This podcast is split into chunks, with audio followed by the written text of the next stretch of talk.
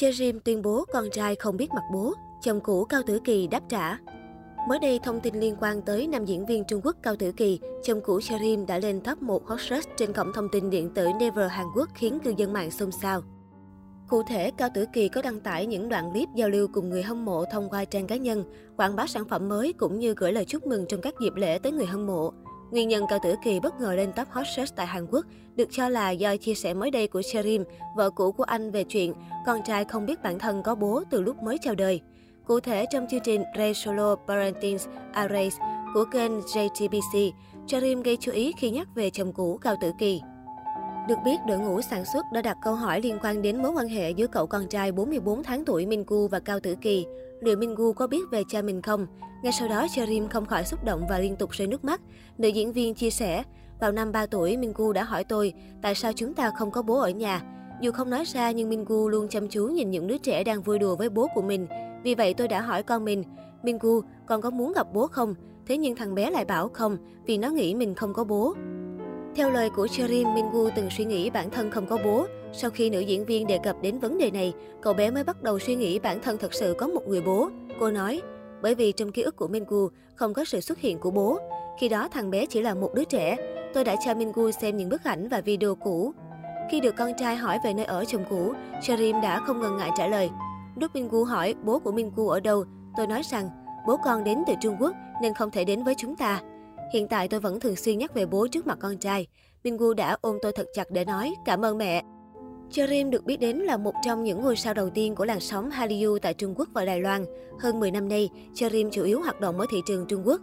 Sau cuộc hôn nhân đầu tiên tan vỡ với Lee Seung Hwan, Cherim nên duyên cùng Cao Tử Kỳ sau khi tham gia một show truyền hình tại Trung Quốc.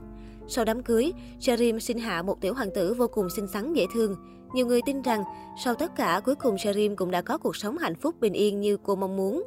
Tuy nhiên, Cherin và Cao Tử Kỳ đã quyết định ly hôn khiến nhiều người tiếc nuối.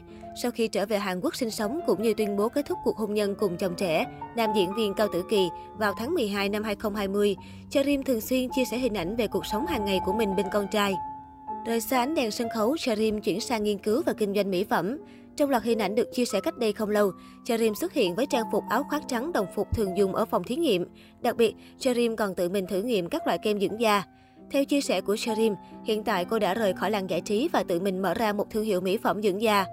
Từ một nữ diễn viên xinh đẹp đình đám trong làng giải trí Hàn Quốc, Charim đã thành công lột xác để trở thành một nữ doanh nhân chính hiệu. Có rất nhiều lý do được đặt ra cho cuộc hôn nhân thứ hai của Sharim kết thúc.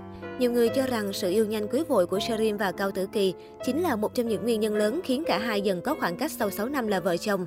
Hơn nữa, việc khác biệt về văn hóa địa lý cũng khiến cuộc hôn nhân của cả hai rơi vào khoảng lặng. Một tờ báo cũng tiết lộ, nguyên nhân dẫn tới chuyện ly hôn là do Sharim mắc bệnh trầm cảm sau sinh.